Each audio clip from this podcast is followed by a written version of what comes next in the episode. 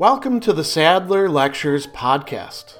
Responding to popular demand, I'm converting my philosophy videos into sound files you can listen to anywhere you can take an MP3. If you like what you hear and want to support my work, go to patreon.com slash sadler. I hope you enjoy this lecture.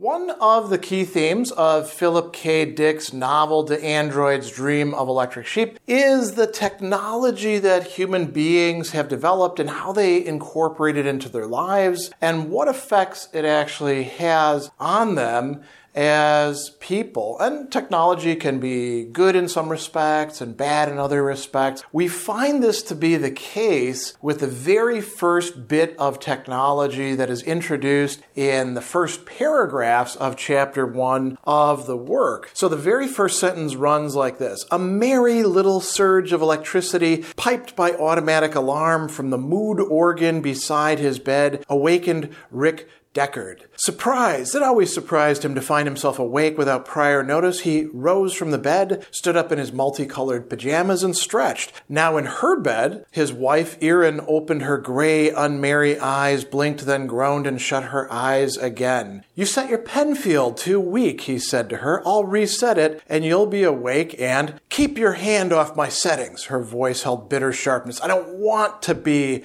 awake. He seated himself beside her, bent over her, and explained softly, If you set the surge up high enough, you'll be glad you're awake. That's the whole point. At setting C, it overcomes the threshold barring consciousness, as it does for me. Friendly, because he felt well disposed towards the world, his setting had been at D, he patted her bare, pale shoulder. And then she says, Get your crude cop's hand away. Now, two people in very different moods on waking up, but it's in some respect because of what's going on with this mood organ where you can dial up various affectivities, moods, feelings, desires. And this is a piece of technology that, that goes straight to the human brain. And human beings are not merely, you could say, victims of it or passive patients of it. They get to decide what they're going to do in terms of dialing these moods. There's actually a catalog, as we find much later on, that Iran is looking through trying to determine what kind of mood she should set things at. And there's, there's basically two kinds of things. There's the mood itself, and then there's the gain or the amount that you can set it for. So Deckard sets his to wake up in a good mood in the morning, and Iran apparently doesn't set it high enough and wakes up in her usual kind of despondent and depressed mood. And so then there's a whole conversation after this. But the key thing here to get across is this apparatus, the Penfield mood organ, taps directly into the human brain and allows certain affectivities to be reliably produced and at particular levels. So it's a way, you could say, for a human being to decide their own mood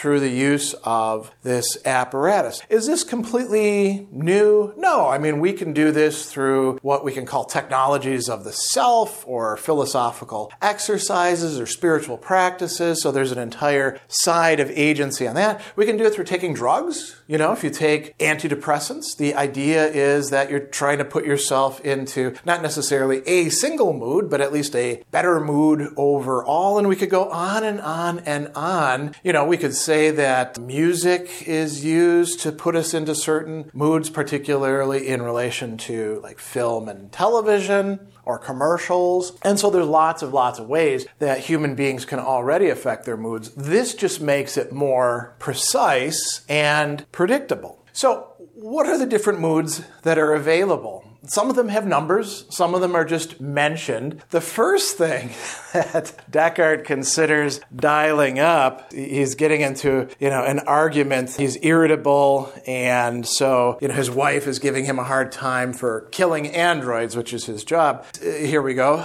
At his console, he hesitated between dialing for a thalamic suppressant, which would abolish his mood of rage, or a thalamic stimulant, which would make him irked enough to win the argument, right? So he's considering tinkering around with his own current mentality. And then Iran says, if you dial for greater venom, then I'll dial the same. I'll dial the maximum, and you'll see a fight that makes every argument we've had up to now seem like nothing. Dial NC, just try me, right? So there's an initial things. You can you can make yourself less angry, or you can make yourself more angry, right? Those are possibilities to the level of venom. What does Rick dial for himself instead? A business-like professional attitude, which is probably kind of similar to one of the other later moods that he has. So there's a range of moods that are good for, you know, common life, the workplace, and that's what he dials up. And then she says something to him that's quite striking because he says, I'm scheduling myself for particular moods, examining the schedule for January 3rd, 1992, right? He sees that this professional attitude was called for. And she says, My schedule for today lists a six hour self accusatory depression.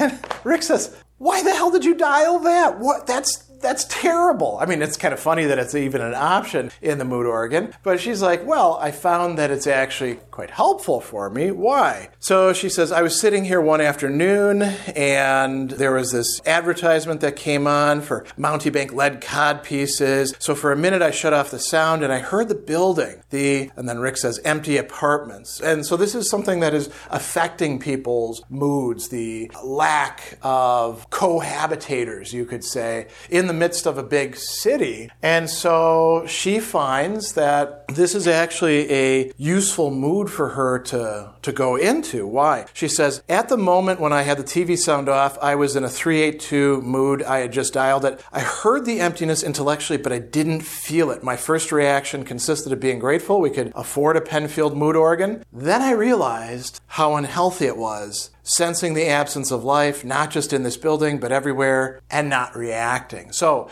sometimes the moods that you pick out can conceal what should be your, you call it your existential attitude towards things. So she sets every so often a self accusatory depression, and she says, I left the TV sound off, sat down on my mood organ, and experimented. I finally found a setting for despair, so I put it on my schedule for twice a month. I think that's a reasonable amount of time to feel hopeless about everything, about staying here on Earth after everyone who's smart has immigrated, and then Rick points out that could put you into like a feedback loop, though. You're apt to stay in it, not dial your way out. Despair about total reality is self perpetuating. And she says, Oh, you know, not a problem. I actually program an automatic resetting for three hours later. 481, awareness of the manifold possibilities open to me in the future. New hope that, and he says, I, I know 481. He, he uses that combination himself. So this is something that uh, is, you might say, a little bit of a palate cleanser or a reset. This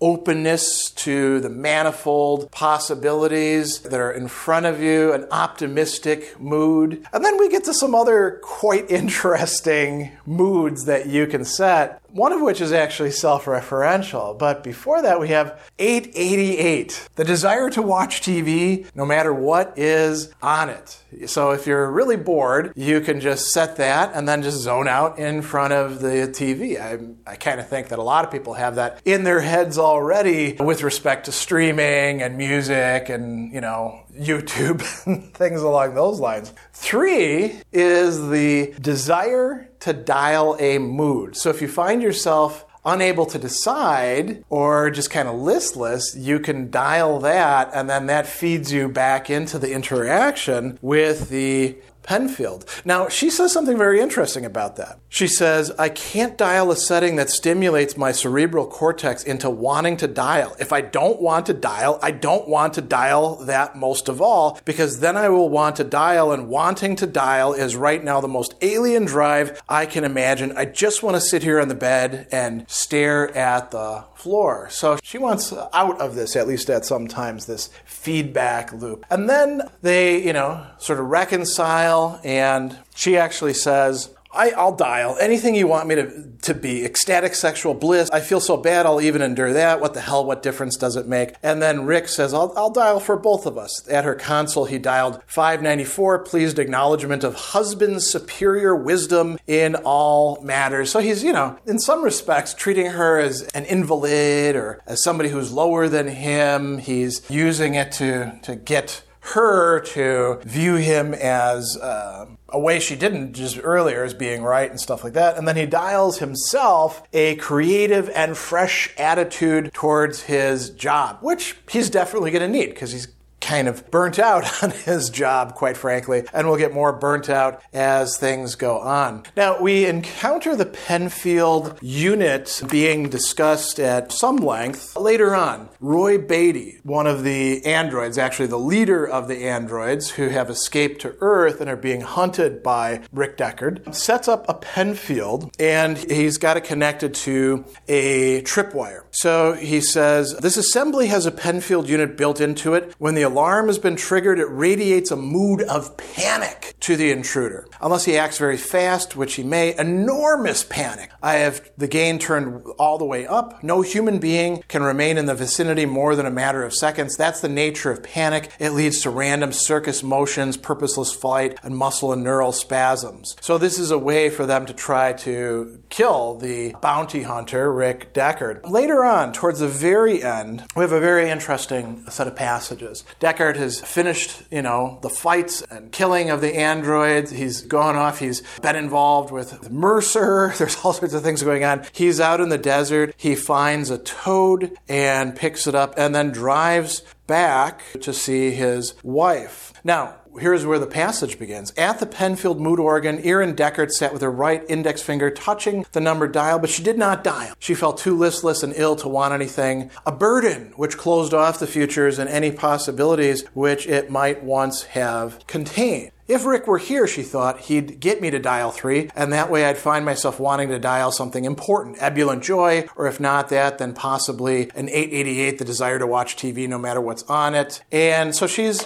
you know, sort of speak of the framework of the mood organ. She's in like an, you know, a real depression, not a just Penfield mood stimulated depression. And she's unable to use this device to do anything. She views it as kind of hollow. But if Rick is there, there, then he can set things right. And she says, uh, the knock sounded at the apartment door. Putting down the Penfield manual, she jumped up thinking, I don't need to dial now. I already have it. If it is Rick, he'll take care of it. And he says hi, and she says, It's nice to see you. And then he says, I have something. And he, he's got the box with the toad in. And she says, I'll, I'll fix you coffee. All of this is happening without the stimulation of the mood organ, which plays uh, such a uh, major role apparently in their life, but they're kind of weaning themselves away from it by the end of the novel. So, this is a very interesting early introduced piece of technology that plays a significant role within the book. Doesn't get brought into the movie adaptation, The Blade Runner, at all for discussion or reference or anything like that, but it's a major theme you could say, within this work. Uh, how much are we responsible for? How can we tinker with our moods, our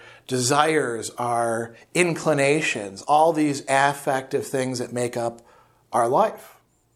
Special thanks to all of my Patreon supporters for making this podcast possible. You can find me on Twitter at Philosopher70, on YouTube at the Gregory B. Sadler channel, and on Facebook on the Gregory B. Sadler page. Once again, to support my work, go to patreon.com slash sadler. Above all, keep studying these great philosophical works.